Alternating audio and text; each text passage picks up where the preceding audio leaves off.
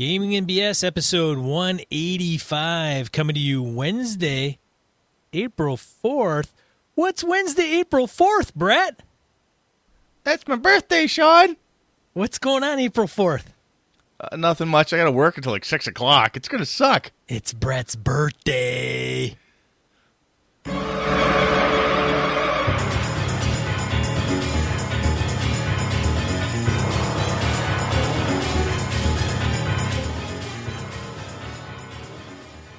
Welcome to Gaming NBS, the tabletop RPG podcast. I'm one of your hosts, Sean.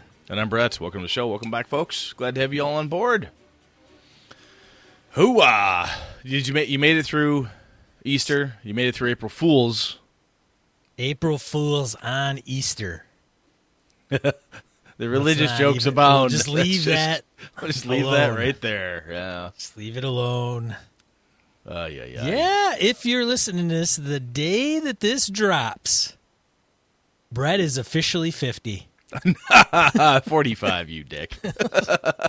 Oh, oh, that's me. I'm not Sean old, but That's I'm getting- true. I'm not. I'm getting there, but not quite there yet. Hey. It's See, all, I don't- It's all how you look and how you feel, buddy. See, I don't. You, you, you own a mirror, right? Um, Dude, I feel I feel 100 and, and I look see, like I don't. I'm I don't look 200. at my my older friends. I don't see them as old. I just see them as advanced scouts. If you can survive it, that means I have a fair chance. And once one of my friends dies, they'll be like, "Ah, that age. That's a tricky one." Because as we've learned in D and D, the best scout's a dead scout. Man, I'm I'm waiting for the one the one that the one that comes along, man, the big one. I'm waiting for it to hit me. yeah. Yeah, I mean, I've had some people that are like 40, 45, 50, they they get a freaking heart attack, man, and they hopefully they last them, outlast them, but Yeah, this is we've uh, a bit sad aside here. Um, we have hit the age, Sean, where people our age and generation are dying from what we always used to consider old guy stuff, old people stuff, yeah, strokes, heart attacks, strokes, things like that happen. Man, that is Yeah. no bullshit, man. Well, some, in of, the sp- some of our audience may have even experienced that, and hopefully Yes. they've lived to tell about it. But man, that shit is no joke. So the message that we're trying to get across is, hey, take care of yourself. Amen. We haven't, we haven't. Sean and I have not had the pleasure of meeting each and every one of you yet. We would love to do that one day. It's on our bucket So- list. So make sure you stay alive long enough so that you can at least tell Sean that's okay. I've always agreed with Brett. Sorry, Sean. That's right. You need to be able. You need to be able to say that. and then I will go. and then Sean I'll- be like, "All right, good, good. I'll tap out right now. Tap. Time to go. I'll Done. kick it. Time to kick go. it at kick it at that point. Ay, ay, ay. Oh, in the spirit of uh, taking care of yourself, I want to say uh, thank you to Aaron Coleman. Aaron uh, ran into, listener to the show and stuff, ran into him at Gary Con, and he gifted me with a bottle of Surly Brewing's Darkness. As Baba Yaga drinking this horrible brew, her chicken-legged hut and back. It's a Russian Imperial Stout, and I decided I was going to crack this open on one of the podcasts. And as soon as I brought it open on the podcast, I would say thank you, Aaron. So thank you, Aaron. This is a damn fine beer. Thank you very much, sir. Yeah, thanks, Aaron. I mean, I mean, if I were to have one, I guess Yeah, he, he, said he agreed with me most. he may have actually given me a beer. I just can't remember. We, So we're just gonna leave it at there that. there was thanks, a, Aaron. There was, Thank you, Aaron. There's a fair there's a fair amount of drinking all around, so I don't know. He could have given me five beers for all I know. I could have polished them all off. Anyhow, shall we go on? Announcements. Shit. GameholeCon, speaking of April Fool's Day, GameholeCon, no joke, folks. GameholeCon registration submissions for your events that you want to run is open. We've had a small gaggle of uh, BSers already jump in and uh, put out under the Gaming BS banner. We've got what Verning's running Fiasco stuff already. I think um, VC Young's got some stuff. I think he's going to run Shadows of the Demon Lord. I think um, Michael Drescher's throwing some stuff out there. I think Cthulhu's going all in. So I think Cthulhu's he's got doing Mon- Monster Monster- Hearts. Monster Hearts. Yeah, Kev, Monster Hearts, Cthulhu. Kev Monster Hearts Cthulhu. Absolutely. Yeah, I don't know what he's. He's not fooling anybody with that goofy Cthulhu Lovecraft name. He's all Monster Hearts now. Actually, he'll play a good Cthulhu game too. Oh yeah.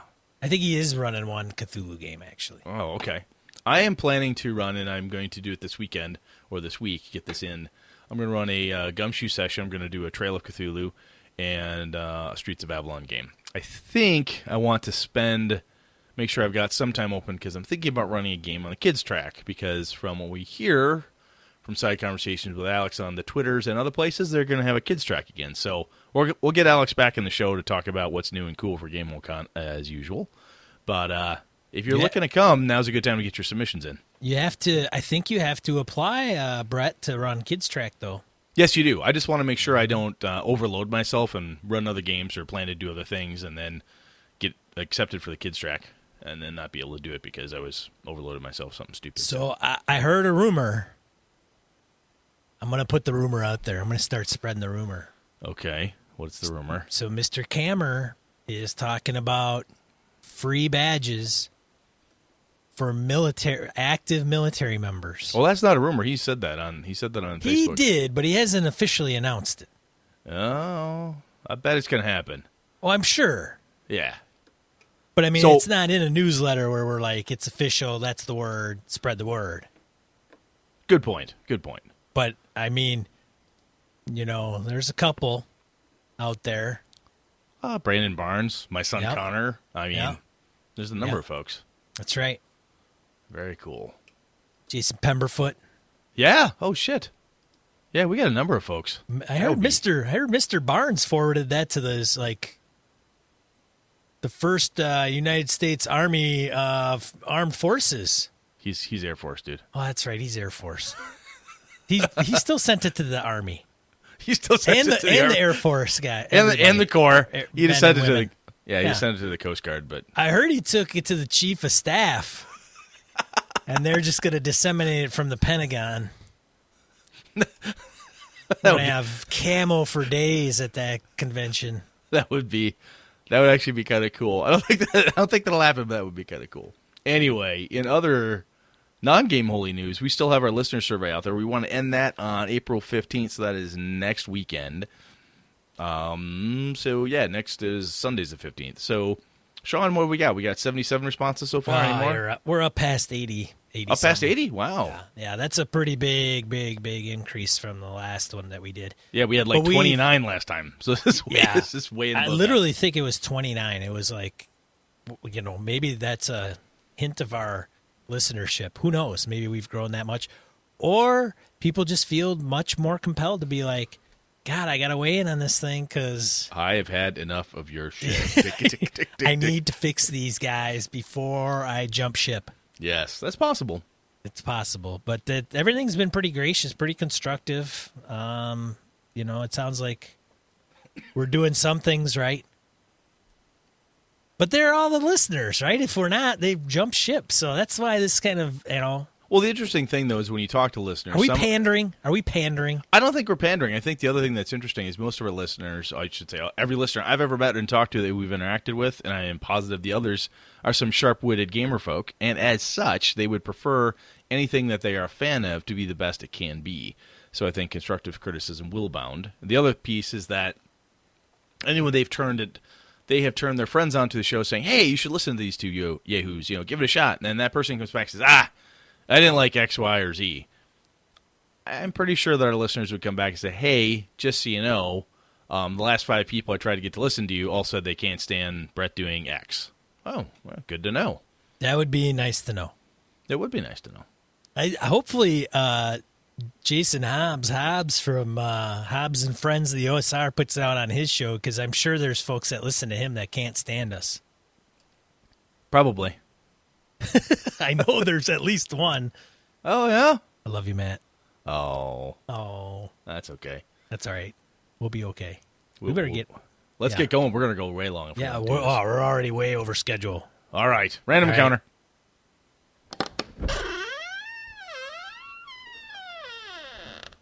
Got one this week. I'll take it. Email from James Carruthers. Say, good day, Brett and Sean. Just a brief note from me, uh, this time to give you a hearty here, here, and, and as well add my two cents on one or two points. Regarding episode 182, Conversion Dilemma, I was with Brett the whole way through. At the beginning, I was in Brett's camp, thinking you can wing it on the fly and not waste too much time in tedious conversion. Then, as the discussion drew towards, towards its end, I remained right with Brett as he changed his tune and conceded to Sean's points of view. You're the Kelly. You know, Hash, I- hashtag. hashtag you're the Kelly. Yes, James, I got to go with you, man. That was uh, I wasn't there, but Sean got me there. So props to Sean for. I'm just here to open people's minds. That's true. You are. Kinda. That's, that's, that's part of our mission statement, which we never share with people. Um, then he goes on to say regarding episode 183, narrative permission. I really enjoyed the topic as always, but felt it was a little light on exploring knowledge and social skill checks in the context, context of the discussion.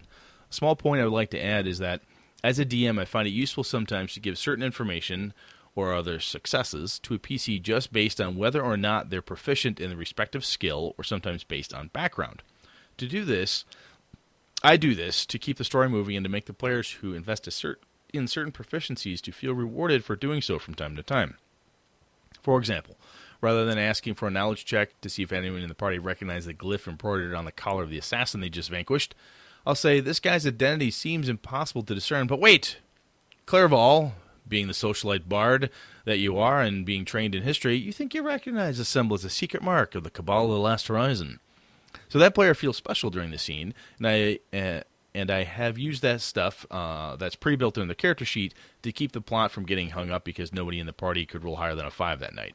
Okay, flip, sorry, so- so pause. okay, Mark your spot where you don't lose it, Brett. got it. So this is somewhat similar to DCC, kinda, where if you are running specifically a funnel, well, actually with anything really, it goes past the funnel, so you have a zero level, and if you can tie in to your character the reason why you would know that, then typically you know that. Well, you or you get a D twenty on the skill check. Otherwise, you could get a lesser die on the skill check in DCC. Uh, sure, No, it's that's true. That's how it works. they don't have skills. No, but you can do you can do checks. You Yes, could you say, can "Hey, give me a thing." yes. Well, I happen to be a fisherman, so I think figuring out how to untie these knots, I should get a higher die in the chain on my dexterity Yes. check. Oh, yes, says the. Uh, True. Yes. Yeah, and the way he's talking about is how I think I grew up playing. Like that's kind of how we rolled. Uh-huh. Heh. I do think I actually do that as well. Reading Like wh- thinking, why would the fighter know? The fighter's not going to know. The bard Yeah. knows. Bard knows everything. or you've got that person, you know, that that person in your campaign. She's put all this time into her character, and has constantly stated where she's from. She knows this person and that person, and really playing it up. You're like, hey, you know, you're a character. That wizard um, that you guys just fought reminds you a lot of, you know, Kellic. Oh my God, Kellic. He, he's yeah, blah blah. You know, without having to make a skill check, just because you know that she has a connection in that space. Right. Pretty handy. Yep. Very cool. Shall I go on? Please. excuse me. On the flip side, sometimes I would pur- purposely make something completely impossible if no one has invested in the quote unquote right skill. For example, even if every player in the party rolled a 20 on their intelligence check, I might still find occasion to merely say yes. The glyph over the mouth of the cave is ancient and arcane in nature, but its purpose and origin, whether blessing or bane, are completely opaque to all of you, since none of you are trained in arcana or history. Also, as part of this topic, you explored player knowledge and meta versus character knowledge. Great stuff. It reminded me that, as a player, I will sometimes use my meta knowledge to solve or circumvent a problem the DM hasn't provided any clues for yet. My internal justification is that my character's proficiencies and backgrounds are the in game representation of my player based meta knowledge. Am I cheating? It's pretty hard to objectively separate player slash character knowledge sometimes, especially when sometimes you want to separate it and sometimes the game's conceit would have you not. Some of the best discussions will never have a right or wrong answer. Keep it up and take care, James Crothers, Sunshine Coast, British Columbia. They would never have a right or wrong answer. I that sounds that sounds like it would Depend. depend. Nicely done. Sean, have you ever done that where you, where regardless of the die roll, where you kind of look at the table and go, "Look, guys, no one's trained in this. You, you're not going to know this. I I can would tell you it's ancient and arcane, but no, no dice, pal." I would only go that far and explicitly like that in approach is if those guys, if the the players at the table were vehemently trying to gain the knowledge and so So you only take I it away from a- them if they really think- wanted it. no i think it's a matter of delivery so my my ex- Ah. what i'm trying to get at is i would never tell them outright in the meta and i would probably not say you guys like James had mentioned, uh, since none of you are trained in Arcana or history. You'd wait Now, until they I gave would- it a couple of shots. And I would said, only tell guys." them. I would only tell them that if they were sitting there like, no, no, we got to figure this out. We got to figure it out. Figure it out. Figure it out. Figure it out. And it's not going to go anywhere until I have, actually have to tell them, look, this is the reason you're not going to get that. Otherwise, I would just leave it at you don't know. You don't know. You can't make it out. You just simply don't know. It's I don't know what to tell you. Well, do I know? No, you don't know. I've actually. Strange. It's weird. Yep. Just don't know. To those points, I found that Dark to be- matter, man. It's dark Yeah. matter. It's very dark matter? to do. in- I don't know, man. You I don't, know, but it's dark. know. It's crazy. It's dark matter. That is a really helpful approach in my experience when you're running a Call of Cthulhu game and you are trying to know the unknowable and you account, encounter that cult or that god or whatever, and it is literally beyond anything that has ever been on this earth before or foreseen by mankind. Blah blah blah. I've done it um, in space games, your sci-fi game, when you encounter an alien race that is so absolutely freaking foreign, there's no way you could understand what it is.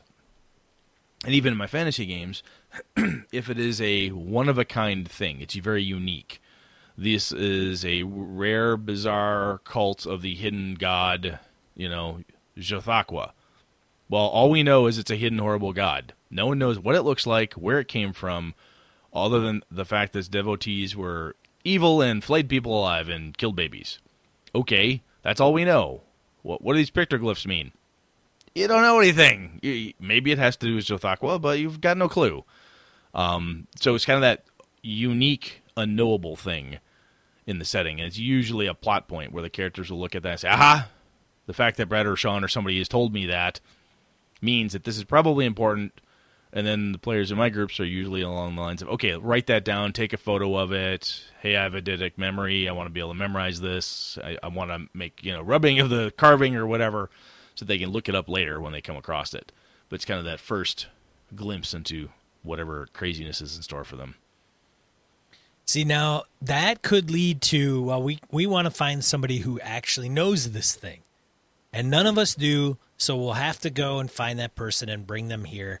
And then we'll see. Like maybe they get there and they yeah, absolutely man. Let me whip out my my tome of knowing and uh you know the old the old crusty person from town who does research and is holed up in the abbey that can read a bunch of text knows Yeah, it. that that crazy person who's gifted with languages, who sees sight beyond sight, blah blah blah. Got it. No, I like that too. That I almost I almost think you kind of have to do that. Like if the players are dead set on trying to figure out unless you've got a really really really good reason for them not to know um then I mean it, if they kind of blow it off like oh, none of us know we keep keep moving on and then they tie into some other things but Well, it if they're like going to go out of their Yeah. what if they're going to gonna go out of their way to find somebody I don't know No, I think it feels like what you and I are saying is the you do not know right now. right Given the tools at your disposal currently, this moment, y'all don't know. Could we find out? To your point, Sean. Well, yeah, you could maybe find somebody. Hey, I remember this age. I remember this wizard Jedi dude we met on whatever. You know, let's go see if he knows. Yeah. Okay, I like that. That's good stuff. yeah maybe that old uh, hermit uh, Ben Kenobi wonder if that's like old Ben. Is that the same guy? maybe it could be old Ben Maybe. yeah That's one of the weakest parts of that whole film. what Obi Wan Kenobi. Oh, maybe that's the other guy who has the exact same fucking name. Maybe it's the same guy. Anyway, carry on. Okay. Right. Are we done? We're done. We're- Thanks, we're James. We're- thank you, James. Let's move Let's get on. into main topic.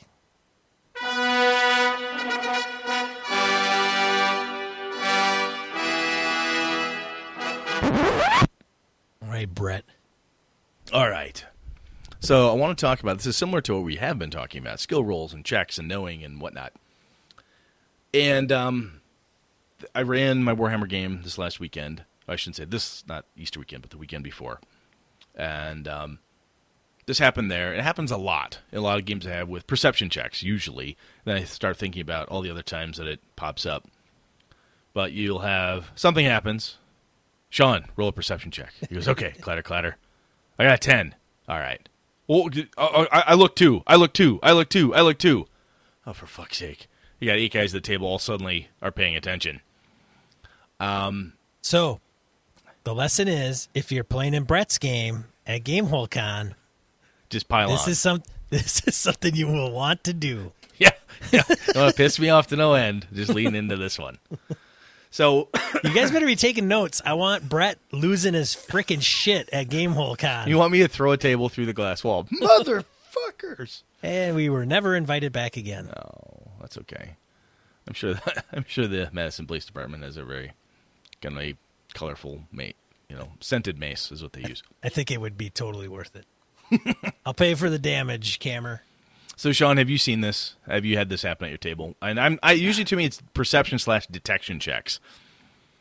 You know, you you pick somebody out and have them make the roll, and then suddenly everybody's like, "Well, I should have a chance to see that." Oh yeah, wow, do I make it? Do I make it? Do I make it?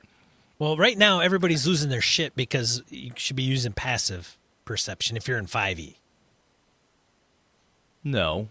Well, If the It- situation calls for someone to be looking, they say, "I'm going to look for something." Okay, well fine. that's that's different. You made it sound like you Well, it you happens in both. it happens yeah. in both. It does, but at the first ex- let's hold on a second, Brett. All right. The first example you put out there was that you're like, "Hey, you give me a perception check." Yeah.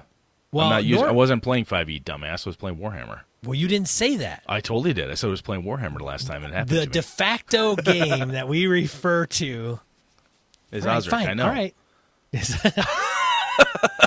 okay. No, fair point. So I think in think 5e, in 5e, Yes. if that scenario presented itself, people would Mm. say that's what passive perception check is for. Because then they don't. You- They you are understanding that they will notice it or they will not, and they they don't have to say I am looking. So that's like the pure observation piece.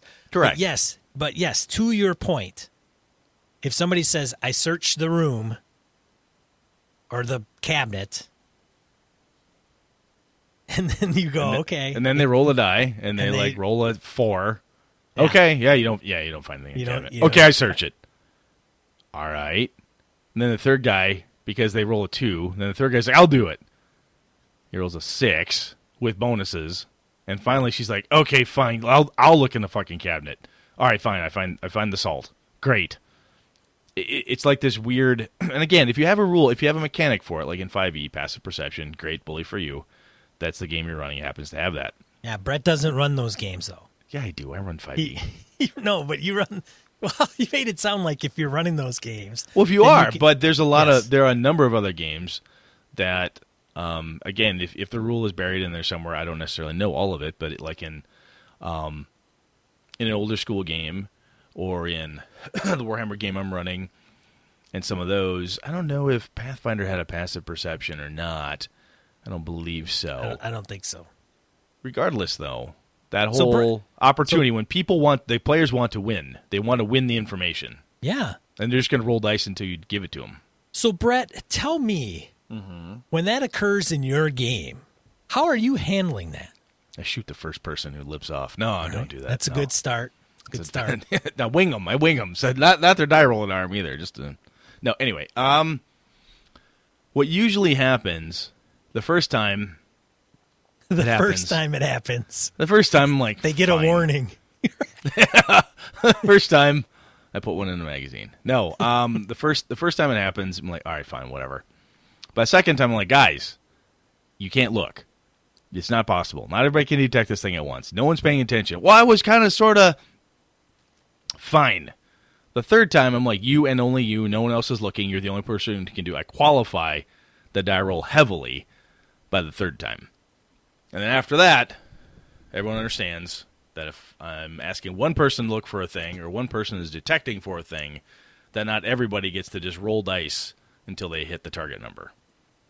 Well, hey, Colonel Jessup.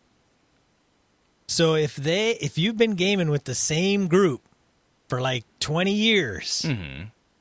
and this comes up, Yes, why does it keep coming up if you always give them the three warning? because I, I, I need to hit them harder. Because because they uh It doesn't always come up. because you're not enforcing. Colonel. You're not Colonel Jessup, man. It comes up periodically. I have no idea what you're talking about. It's a few good men. Oh, okay. the thank premise you. is they do what I say because they follow orders. yes, I see. Then why do they keep doing that if they're Ah. following orders? So, fair point. what's happening in that case to fix it, and I've, you're right. That's the same answer I came to. Is like, all right, so I'm just gonna qualify everything, you and only you, and here's why, so that it finally sinks in. That's what I'm gonna do. That's what you're gonna do. Yeah. So what do you do? what do you do? Everybody You- piles on. You, It- someone makes a perception check, Yeah, and the rest of the table says, "I look too." You just let them do it. You know, I I I understand your pain, Brett. and I I think I just give it to him. If it's a reasonable check and it's going to be like five people are going to pile on this thing, all right, here you go. So you got two thieves. You got two rogues in a party. They approach here's- the same lock and they keep picking at it. Well, here's the problem. The problem is when people game, and this even goes back to what James was talking about, right? And and like, hey, uh, you know, I want to know what that thing means. Why you don't know? And you take the meta out of the game, or you take take that component to the meta level. You can take the player out of the meta, but you can't take the meta out of the player. Ooh, wow. oh, that's profound. Yeah. Uh, I have to think about that and actually see if that makes sense. but it's one of those situations, though. It's exactly to that effect where if somebody were fiddling with something, right, and they're standing there and they're looking at this, I don't know, maybe it's a little chest or a jewelry box of some kind, and you say, I'm searching the jewelry box, and okay, give me a check. You don't make it. All right. Now, one could argue the DM rolls, so they don't actually know whether what they rolled. Because if they rolled a four, like, oh, there's probably something there. I just rolled like shit. So that's one thing to probably consider. yeah, one way to fix it is the GM rolls. Absolutely. Right. Secondly, if if the rest of the party or the the gang is doing something, they don't have the stupid box in their hand. Yeah, They're but then well, no, no, Sean. There's no, there's no way. There's no way your character would be doing that without my character also looking at you because I've been looking at you like this whole adventure. So clearly, That's- I'm looking. That goes to what are you doing? What are you doing? Tell me what you're doing. Yeah, but I got I'm- one eye I'm- on him. I got one eye on him. That's what I've been doing. That's the argument. Have you not had that argument? Yeah, that's one of that makes me want to punch players in the face. It does. It does because you're they're they're they're fucking around with the system, man, and it's just not cool. But I, you're right, it does happen, and that's that's part of the problem is that they just have to understand that. I mean, there's times when that comes up in my game, and as a player character, I will do nothing Yes. because I'm not there. I'm not doing that thing. I'm not involved with that. So I'm not going to pretend that I am. And I'm not going to game, quote unquote, game the system so that I could unveil something where I have absolutely no privilege getting that information. No, I'm with you, and I think I think the the concept of if you have a system like a 5e that has a passive perception check, that's awesome, because you could say like, look, this person Well, is doing X. Yeah. What's your she is- passive? right. Yep. Unless your passive is 17 or higher, you have no idea. Oh, okay. Right. Then you've got a mechanical thing that says, look, I've made a ruling that this number must be met or beaten in order for you to engage. Oh, I don't meet that. Okay, carry on, move on. Right. If you don't have that, and it's players piling on, I think this is one of those pieces where, to like you were giving me shit for, is that historically, it's one of those things I need to get the group to say, guys, look, when it happens the first time, I say, guys, guys, guys, hold on. We can't. Not everybody can freaking look for this thing. We got two people with an eye shot, two people with an ear shot, whatever. The rest of y'all aren't anywhere near. Okay, good point. They say, and off you go. So I think one of the first things to do is just stop it. You know, as a game master, you see it happening, and instead of the warnings, which I have been doing, it only crops up periodically with the crew, and it just it did a couple times this last time. So I got to the third warning, went, God damn it, stop doing that. Um, but I think from a player's perspective, it's a thing that what you're doing, I think, is great. And as as a player, I want to make sure I do the same thing you're doing, is like not engage at that. Look, I'm not paying any attention to that. I'm busy, you know, setting up camp, starting a fire. The fact that Sean's a rogue is over there fiddling with the wooden box he, you know, swiped from the last goblin horde we were in, I have no clue he's doing that.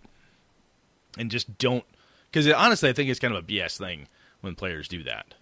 Yeah, I think I think I I would have to ask the player, tell me how you would actually be in a position to pull this off, like to to help me understand why you would a check would be warranted to to the situation, because my understanding is you're over in the corner futzing around with something else now. In, in I think in the older school uh, older school games, in my my take would be, you know, they're not they're not there. There is no check. So I think the check piece come. I mean, there is a check. You could call for a check, but at the same time, it's. I went into this before. If you okay, what do you, you're in the room? What do you do? Well, I'm going to search where. Okay, it's a room. Can you be a little more specific where you're going to search? Well, I'm going to start with underneath the bed. Great. So if there's something underneath the bed, then I'll probably just give it to them. You found it. So Where, if, if, somebody go, else, sorry, keep going, keep so going. if somebody else like Brett, I go Brett, what are you doing? What's your guy doing? Well, I'm gonna go insert there. He's got he she's got the bed. Yep, she's got the bed. All right, I'm gonna go check the three drawer cabinet night chest. Sounds good. You don't find anything, and then I write a note here. Throw the note at the player that's under that's searching the bed. So if the finding is a give me, uh, give me based on I've described what I'm doing. I'm looking yep. at the tapestries. Yeah. Yes, there's a diamond ring stone in tapestries. Brett will find that. Right. You know, Ange and Sean are checking the bed and the um, you know chest of drawers. There's nothing there. They can't find anything. If I go check the tapestry and you say, okay, give me a perception check or a search check or a spot check or some other kind of check, and I fail, then what happens sometimes is because you're not using a passive, you're actively calling for someone to search the thing, you're now engaging a mechanic other players then bam, bam, bam, bam, they come out of the woodwork. Hey, I've got a better dex. I can make a dex check on that tapestry. Let me try that. Blah blah blah. then everybody's manhandling the tapestry. To take the check away. There you go. Fuck it, they fucking take take the check away. What you do is you go okay. You throw a note to the to the people at the bed, and you throw a note over to Brett's over to Brett, and the note Brett opens up the note and says, "You don't find anything," and Brett goes, "I can't find anything over here." Yeah. Okay, well let me try. They go over there take Brett's note away from him, throw him at the other person that's over there looking. So, in a game that has a search a spot, a very specific check for that type of activity, do you just not use that mechanic, or do you? You know, it's a, it's got obviously a judgment call. I mean, there's going to be folks that play the game that are like, "Oh, it's it's a check. They roll, and that's the way the dice fall." Mm-hmm. Um, but I don't know, man. I think you if you take away the check, it alleviates this issue. Now, somebody could still opt to go over there and search blah blah blah. And that kind of goes into do you just give them the shit or not? I mean, sometimes I'm wondering like is it worth the piddle fucking around? Well, that's that's the gumshoe answer, right? Give I, them so many fucking clues. They have they have they go to the right places. They go to places. They get clues. they use a skill, they get the clue. Use a skill, get the clue. Use a skill, get the clue. You just spend points and get them. Or you, know, you have to spend points. You can just get the fucking clue because you're in the morgue talking to the guy. You will get the clue through role playing. Done. You don't have to roll it. You just get it because you used your, you know, medical. Fine. Got it. Move on. Right. Now, somebody now on the flip side because we've been banging on players for a little while there are gms that are dickheads about this oh, too oh totally right? So if you use the same mantra that Brett and I are talking about and saying, hey, if they search and it's there, they get it. There's other GMs that'll be like, nope, can't, nope, give me a roll. Nope, oh, you can't find it. Nope, nope, it's there, but they never give it up until they roll that freaking 20 or 25 on a d20. Yeah, and then they stand there staring at a door for no reason. Yeah. You know, and then the play the so the problem that facilitates is that players will camp out in, in rooms just so they can keep trying to find the stupid thing. Yeah, because the rule says there. I can I can try to do this thing once every day. So all right, I'm gonna stay here once a day till I yep, get it. I'm gonna keep checking. It's basically that that's a that's a, a war of wills between players and game masters see which will crack first. Right. In which case, game master's like, fine, fine, fine. You find the stupid little trinket that probably has little like any just no relevance to anything major. Got a diamond ring. Yeah, 500 it's worth gold. thousand. Yeah, five hundred gold pieces, and it's like the one thing that you're just holding on to for dear life for some reason. It's like just give them the give the players the damn five hundred gold piece diamond gem or whatever. So another thing to do, mechanically speaking, if you're like, look, I don't want to give it away, I'd like to do it mechanically. Um, if the first person fails on the check, the next person's check is incrementally, whatever that increment is, harder. Sure. That at a certain point, it becomes the first person tried, the second person tried, and after, or put a limit saying only uh, up to two people can look. That's it. We can't spend all fucking day screwing around here searching every piece of thread on this goddamn tapestry. Two people can check one and then a follow up, one and a follow up. Or if two people want to do it together, use those whole um, partnership teamwork rules that you've got to add some kind of bonus to it. And then that's it. but, you know, if you cap it so that people aren't fucking around.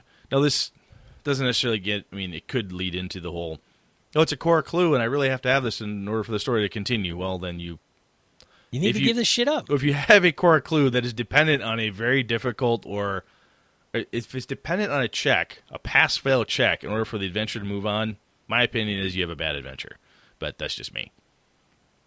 Yeah. I know some people totally dig that, and like my buddy Lenny, if you fail, he likes the Call of Cthulhu game that when the if the world goes pear shaped because you failed your library ruse, roll, library use roll, the world goes pear shaped. Cthulhu rises, everybody dies. Oh well, hey, that's the game. It's nihilistic, brother. There we go. The world doesn't care. Universe doesn't care. Simulate it.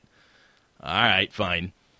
Not everybody else likes that, and not everybody else likes that in their D and D games either, or you know, Star Wars game or whatever. I'm I like the idea of the passive check.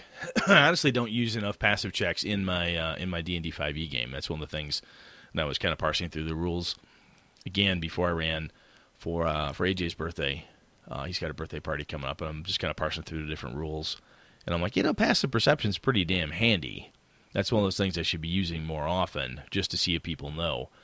And it's kind of a, a version of DM makes the rolls, except the roll is static, right? Your passive perception is 12 or whatever. What it comes down to is a little bit of extra bookkeeping, a very minuscule amount to write down those passive perceptions. Or even in that case, it's a very minuscule amount just to say what the detection skills are and who has what bonuses in them.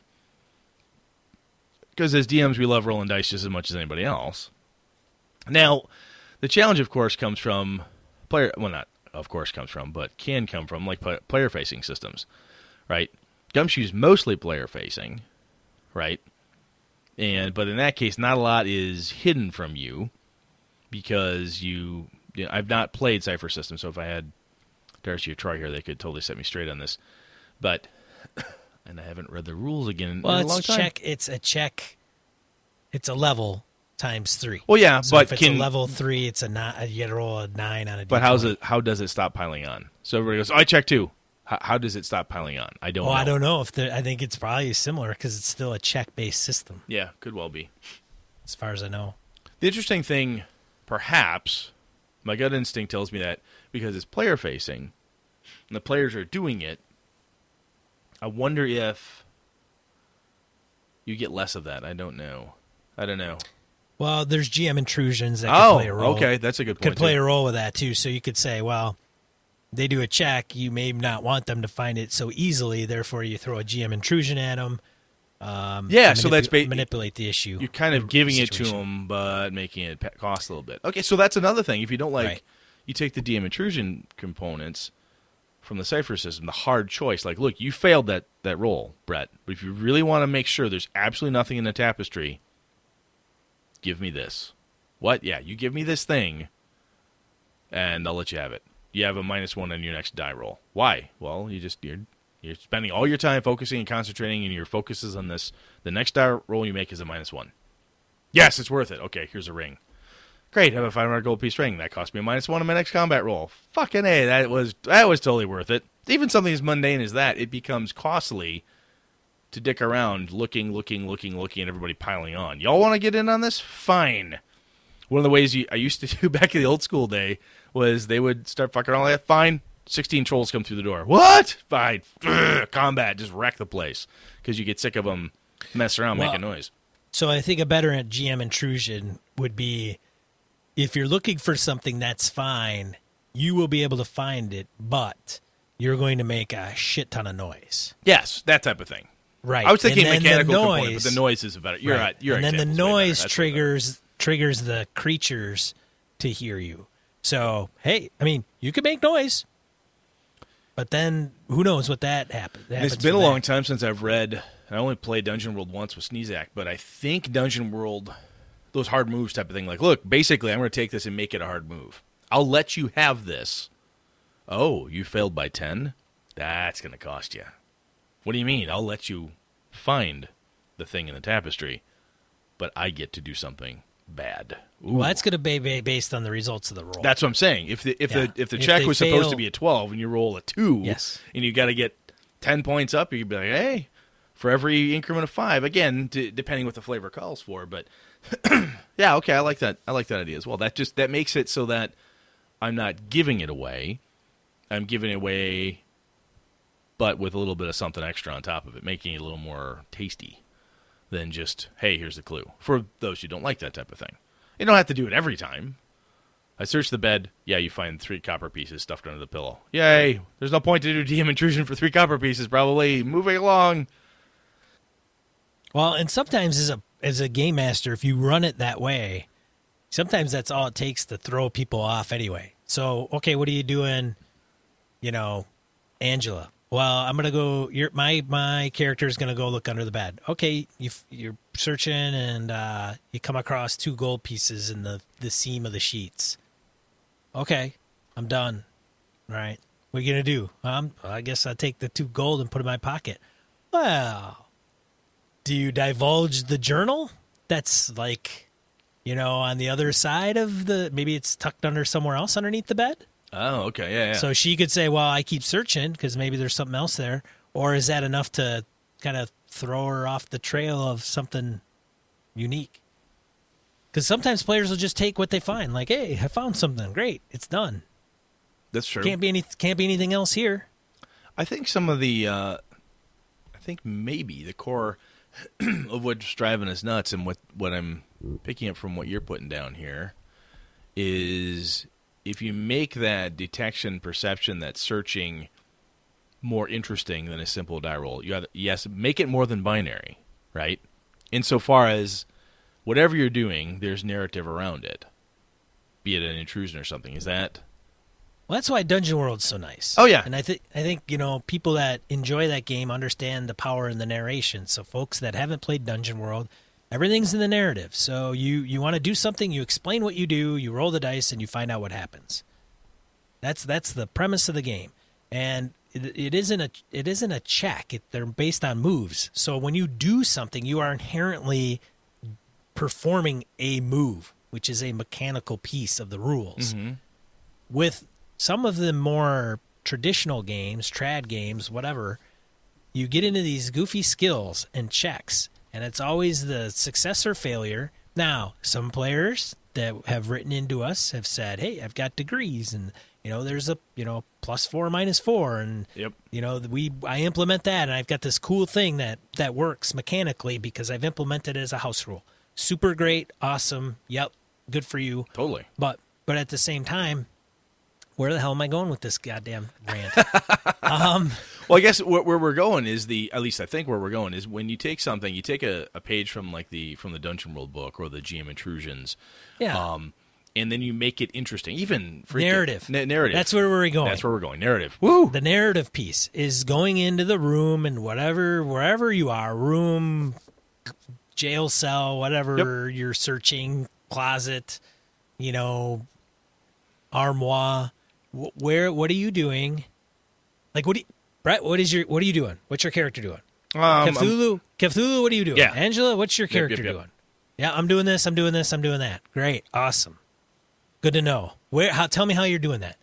Well, I'm I'm picking it up. I pull out the drawers. I tip them upside down and empty them and throw the crap on the floor. Then I look through the crap. Anything fall out? Yeah, notepad, some paper, pens. Oh, the notepad. I look. I rifle through that. Okay, I think this kind of loose leaf. Okay, you find the loose leaf of paper. yeah. This may harken back to the other episode we did, kind of talking about you know rolling only when it's interesting, right? I think this almost ties back into that. If you so look, if you fail the perception check, you know a squad of orcs descends on the party. That's interesting if you fail that, right? But if you're simply looking, it's happening. It's happening. It's happening. There's something right. happening. The trolls are coming. Whether you can hear them or not, They're going to be here. they're coming. Correct. The problem with a search is nothing is going on. Unl- okay, yeah, you could set a clock or something that says, "Hey, if they don't get out of the room and whatever." But that's a different. It, that's a totally different issue. I get what you're saying. Your standard Right. search detection is nothing is happening. I'm looking through the library for something. Now, if they go into a room and they don't do anything, they're like, well, there's nothing in there, and they close the door and move on, you could potentially say, hey, you out of the corner of your, like maybe there's something in there you actually want them to find. They just don't decide to go in there and look at anything.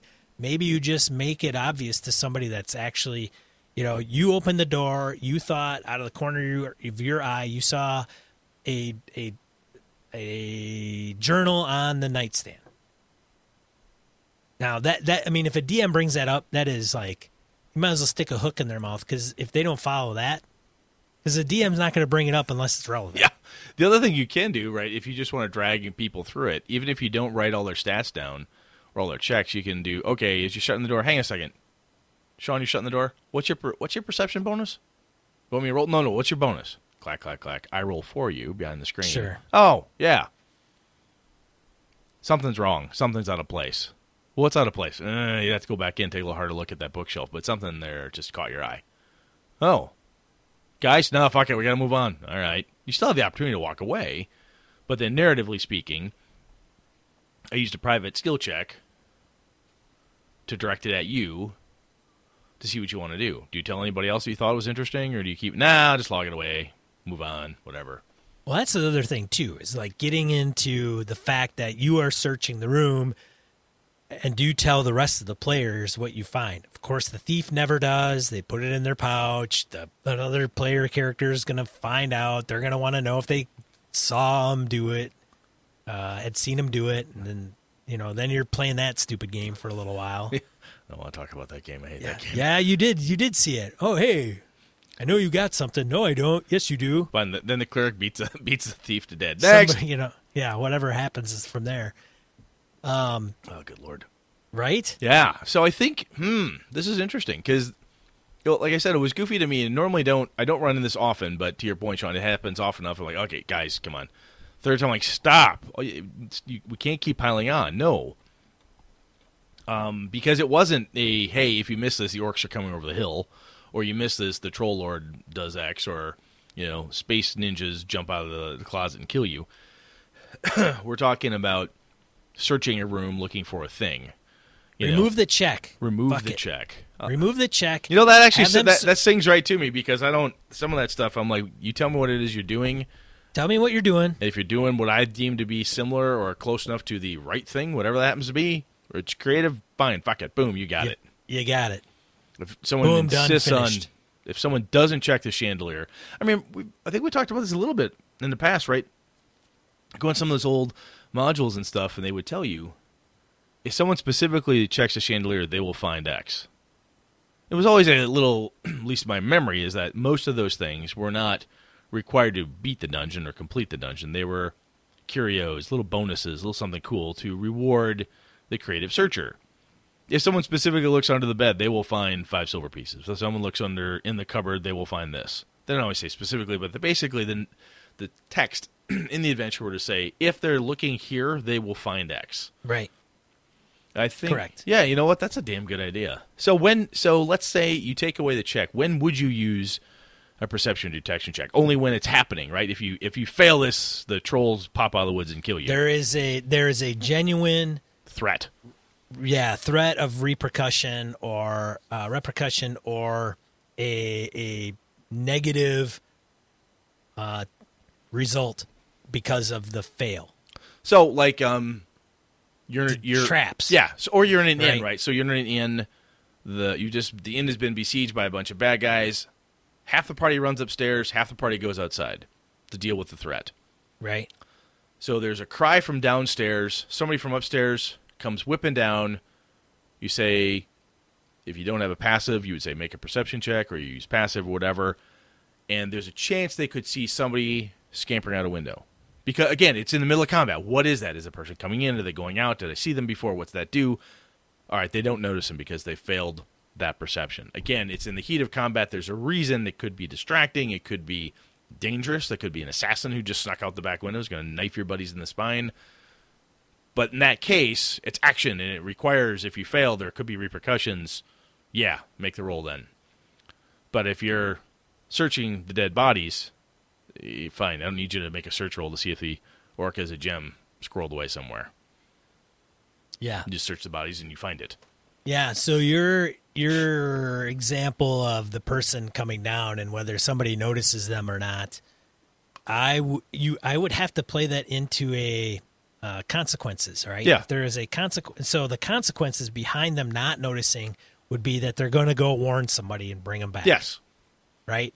And if they do notice them, well, then they could prevent that from happening. Correct. That, that you know, some of this is like that is probably the best, I think, type of approach is if it doesn't warrant a consequence.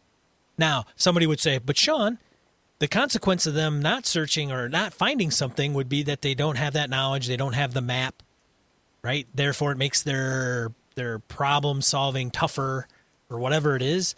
I don't. I think we're talking about active consequences. Yeah, I mean the other the other thing that goes with it is some of the old school systems, gold pe- gold pieces equal experience points. They do indeed, and more than the monsters. Yes. So I failed to find that thousand gold piece gem. That could be the difference between level four thief and level three thief. That's right. So those consequences. But again, if I took the time in that old school game, there are no skill checks usually for that type of thing. Not Right. specifically called out. You search the tapestry, you find the fucking ring, and on you go. Okay. Right. No, cool, Yeah. cool, cool, cool. I like this. Okay. This makes sense. I think that's a good I think that's a good point. And I'm going to do that next time. If it doesn't there's nothing happening, there's no consequence, then what's the point? Just give it to them if they do the right thing. You search the trolls, you find their money pouch. You search the dead guard, you find the thing. You search the crypt, you'll find the gems. You'll find that the this that depending what you describe you're looking at. If you ignore the sarcophagus because you're spending all your time on the statue of Anubis, well, you may not notice it, whatever it happens to be. Now, some some game masters may think, or even players may think, this is easy, right? We go into a room, I search, and as long as I know where I'm looking, I'm pretty much going to find whatever's there, and that's fine and dandy.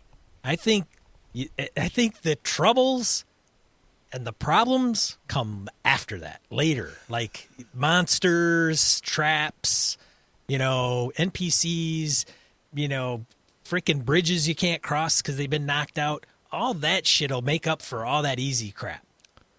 Yeah, that's even in, even in a sci-fi game, right? Having to deal with you know the alien race that wants to you know eat your brains is a much bigger problem than simply finding the you know the memory stick that happens to have the plans for their particular version of the Death Star on it or whatever. That's you've got it. You search the room, you did the right thing, you find the plans. Bad example, but you find whatever, and then you still need to not get your brains eaten by the weird, mysterious alien race. Right. Yeah. Okay. Hmm. I just think that some game masters, dungeon masters may say, well, if I do that, it's just giving too much to the player characters and it's too easy. And that's kind of the issue. And so I think by just, you know, thinking that that's a really one off, no big deal, and that you're going to throw more crap at them later down the road. There's plenty of times to make it hurt at other junctures. You could, right. you could even, and like we said, even if you do want to implement the check, you can do it with the power of narration too, taking a page from GM Intrusions from from Cypher System if you don't want to play that, or even from the Hard Move or something like that from uh, your Dungeon World type game. You can do something with that piece. Okay. yeah. Interesting. Nice. Let us know what you think about this. We were mostly in agreement, I think, here at the tail end. Let us know what you guys think. You men and ladies out there running, playing. I'm especially interested in not only just the game master perspective, but as a player, what you think. I've had people tell me as a player they don't want give me's. I've had other people say, like Sean and I have been saying, is I don't want to fuck around with the stupid stuff. Let's just bust through that and get to the interesting pieces. Um, and other people like, oh, that's not blah blah blah. So anyway, point being, our listeners, you're smart people. Let us know what you think. That's right. Let us know what you think. Die roll. Brett, kick us off. Yeah, I got two this time. So there is do do do do do atlasobscura.com, link in the show notes. There is a basically it's just really cool. It's a, on the hunt for lost wonders of medieval Britain. It's a mil- millennium old manuscript that has these really cool, awe-inspiring places on it. It has, you know, Cabal's Cairn, the Whirlpool, um, all these different things, the Bony Well, all labeled in it. It's kind of a, I look at this as a really neat example, in my opinion, of what a treasure map would look like. And if the thing Sean and I were talking about earlier, off off mics, happens, that type of uh, treasure map I thought is kind of damn cool. So anyway, link in the show notes to that. And um, the other one I had is scientists are trying to identify mysterious dead quote unquote sea monster. Um, something washed up on shore. Um, it's uh, let's see here. Yeah, this dude comes upon this weird washed up dead creature on a beach and had like seagulls and things pecking at it, and he's like, "Okay, this is no joke." People are trying to say it's a it's a shark skeleton. It's this. It's that. It definitely looks really sea monstery, so it's kind of cool looking. It doesn't appear to be a, the hoax in the like somebody's trying to make uh, you know make Loch Ness monster type of thing, but it looks like either a case of mistaken identity or something along those lines. But anyhow, that type of shit is totally gameable. So link in the notes. Sean, to you, sir. Dragon Heresy Introductory Set Norse Inspired Fantasy RPG by Douglas H. Cole. Kickstarter should have kicked off today It has. when we're recording this, uh, two days before this dropped. So if you're interested in checking that out, please do so. Looks interesting. He's pretty close. He's got 51 backers so far. As of right now, April 2nd, when we record this, he's got a $3,500 goal. He's at 2412. Not Oh, bad. totally reasonable. Very reasonable. level. Yeah. Uh, my second one, Midgard interactive map by Mr. John Arcadian of Gnome Stew, uh, amongst other circles, and Anna Meyer. So Anna, I believe, did the map. John did the website. Um, but if you're a fan of Midgard, and even if you're not, and you want an interactive map online where you can zoom in and zoom out of a pretty huge area, That is really freaking cool. you want to check that out. Oh my god, love me some maps. That is, And if you're a Midgard fan, you got to know about that thing. yeah, damn, that's cool. Listeners, Yes, the Goblin Henchman. He's back with some more spreadsheet adventure tools on G Plus. Link in the show notes. And if you're following us on G Plus, every time the Henchman posts up one of his little spreadsheet gems, I try to share that out. So that's pretty cool. And Eric Tenkar of Tenkar's Tavern fame had pointed out a BBC News video about the gents who started Games Workshop over in the UK. Short little video, but I thought it was kind of cool. So there you go. Link in the notes as well. there you go. All right, Brett, what are we talking about next week, dude? I'm not positive, man. I'm, I'm thinking. I don't know if we'll get be able to get Alex. Blah, blah, blah, blah, blah, talk like that. Um, if we can get Alex Kammer on this quick or not, but uh, we got to get him on the show. I was thinking about. Um, I don't know. I don't know. I got a little something. I got to talk to you off mics on this one to see if we can, if you want to chat about it online or how you want to Oh, deal boy. with it. So we'll see. Ooh. It's top secret. No, it's not. It's not that big a deal. Boardroom meeting. Board meeting. Yep. All right. Well, thanks for tuning in to this episode of Gaming in BS. I'm one of your hosts, Sean. And I'm Brett. Good night and good game and all. This episode of Gaming in BS brought to you from the help from the following BSers. Kevin Lovecraft, Joe Swick, Brett's biggest fan, Forrest Gary, Mark Anthony Benedetti, Eric Jeppesen, Sean Nicholson, Tim Jensen, Palladian, Remy Bilodeau, Jason Hobbs Hobbs, Wayne Humfleet, James Carpio, Pure Mongrel, Laura Tentacle, Corey Johnston, Brandon Barnes, Dan LaValle, C.W. Mellencamp, The Lost Sailor, Misdirected Mark Productions, Christopher Gray, Finolf, Merkel Froelich, Eileen Barnes, Tony Sugarloaf Baker, Todd Crapper, Michael Drescher, Alexander Auerbach, Neil Benson, Chris Steele, Eric the Hoff Hoffman, Soldiers of Misfortune RPG, Christopher Lang, Curtis Takahashi, Mark Tasaka, Larry Hout, Ray Otis, Ron Bishop, Craig Huber, Xavier G, JV, John Hammersley, The Closet Gamer, John Steve, Jared Rasher, Mark Richmond, Thomas Hook, Blake Ryan, Chad Glayman, Sky, Roger Braslett, Evan Harrison Cass, Craig, Howard Bishop, Christian Sexy Voice Serrano, Jim Fitzpatrick, Peter, Peter Skanes, Knights of the Night Crew, Josh Wallace, Corey Welch, Eli Kurtz, Gordon Cranford, Pateri Tertianen, Edwin Nagy, Bruce Cunnington, Aaron Coleman, Tim Shorts, Todd McGowan, Stefan Dragonspawn, Graham Minert, Corey Wynn, Andy Hall. and uh, Nogus Aonagus. Oh, man. Angus. Hey, to support the show, head over to gamingbs.com forward slash support dash us. Thanks, BSers! This has been a Litterbox Studio production.